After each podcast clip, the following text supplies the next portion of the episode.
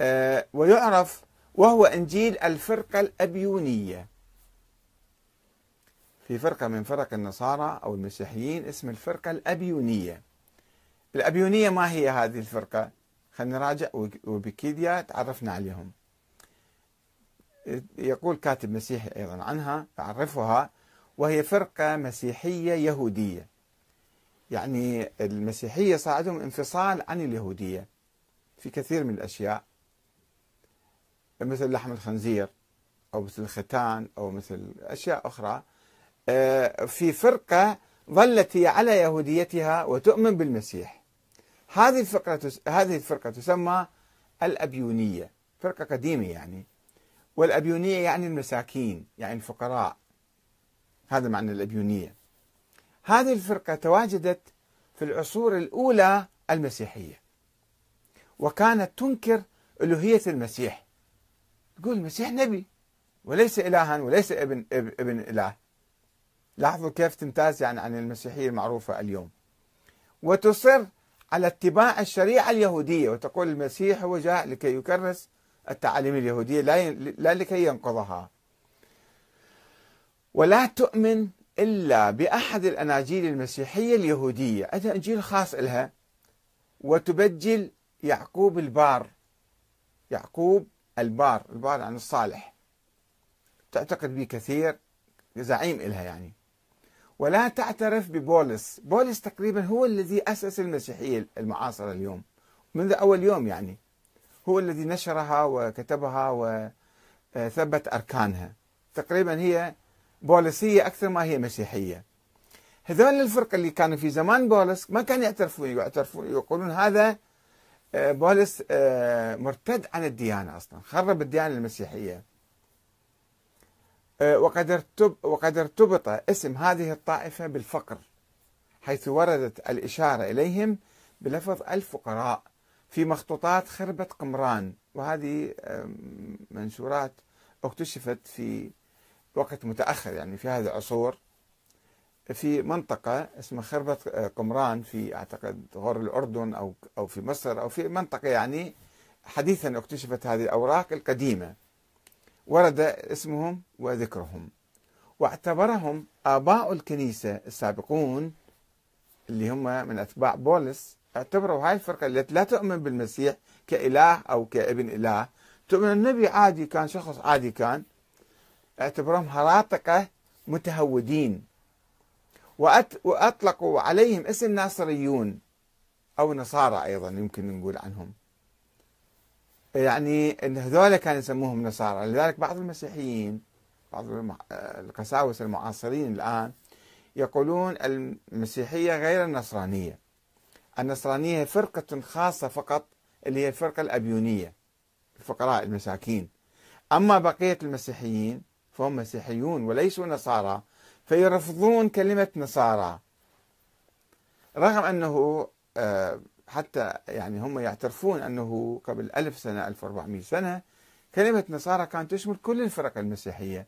ولكن هؤلاء يريدون أن يحصروا الاسم فقط في الفرقة الأبيونية. هؤلاء هم النصارى ونحن مسيحيون غير نصارى. والتفريق في غير محلة وليس دقيقا في نظري. هذا الإنجيل اللي هم يعتقدون فيه إنجيل يعقوب. وربما كان إنجيل يعقوب اللي ما يعترفون فيه المسيحيين الآن أقدم من إنجيل مرقس وأقرب الأناجيل إلى عهد المسيح. مرقس كتبه بعد أربعين سنة بعد المسيح. بينما هذا يعقوب كان في بيت المسيح.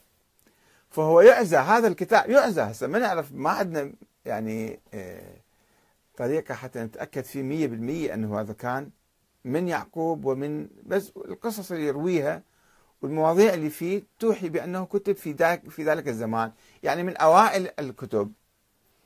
فهو يعزى إلى يعقوب أخي الرب كما يسمونه. يعني عيسى عليه السلام يقولون هو الرب وهذا أخو الرب. وهو هذا يعقوب ابن يوسف النجار.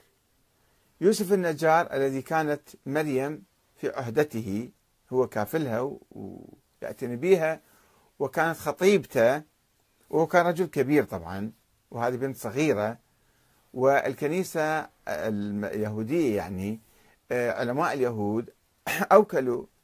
مريم كانت تخدم في الهيكل آه، ثم آه، عندما بلغت وصارت يعني كبيرة شابة فخافوا عليها هناك أعطوها إلى هذا يوسف النجار.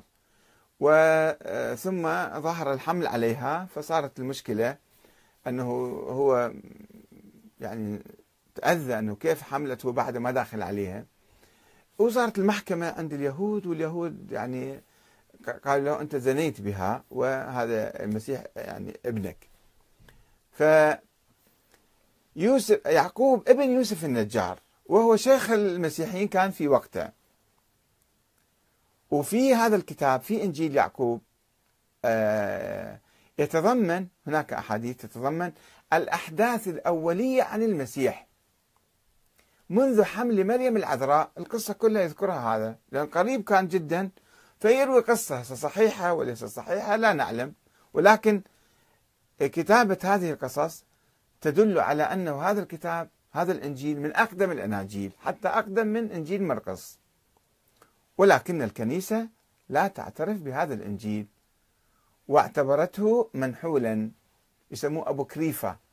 أبو كريفة يعني منحول يعني مزور مختلق. وأيضا يسمى هذا الإنجيل إنجيل يعقوب لأهميته يعني وقدمه يسمى بالأولي الإنجيل الأولي. أو الإنجيل التمهيدي لأنه يذكر احداثا تختص بكيفية حمل العذراء مريم وميلادها وولادتها وميلادها هي. وكذلك بأحداث تختص بميلاد يسوع المسيح وطفولته.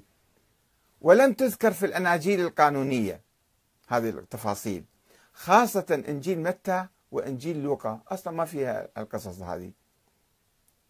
ويضم إنجيل يعقوب أقدم الروايات عن طفولة مريم طفولة مريم ونشأتها في الهيكل وولادة يسوع العذراوية من دون زواج.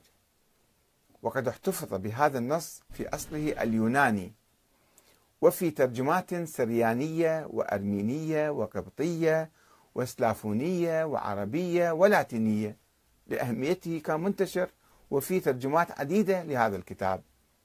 مع تغييرات متعددة ليست كلها نسخ متطابقة ومية بمية فيها زائد وناقص يعني.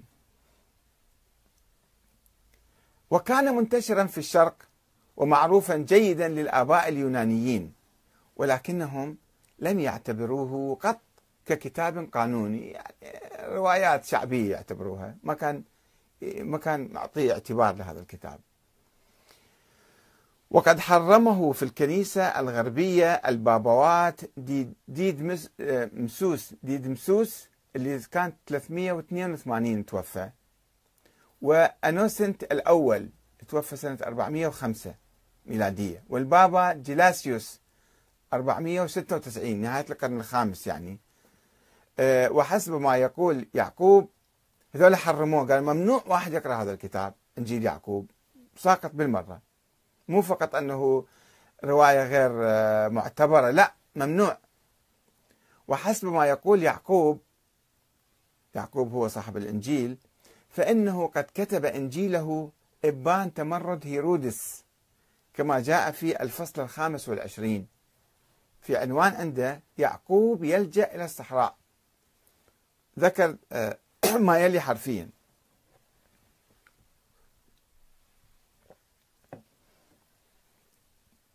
قال أنا يعقوب الذي كتب هذه القصة لجأت إلى الصحراء. إبان تمرد آه، أثاره في أورشليم المدعو هيرودس ولم أعد إلا بعدما هدأت البلبلة. إنني أحمد الله الذي منحني مهمة كتابة هذه القصة قصة المسيح يعني. لتكن النعمة مع الذين يخشون سيدنا يسوع المسيح الذي له المجد والقوة مع الأب الأبدي والروح القدس. والروح القدس المحيي. الآن ودائما وإلى أبد الآبدين آمين. هذا النص موجود في موقع الأنبا تكلا أحد القساوسة المعاصرين المصريين.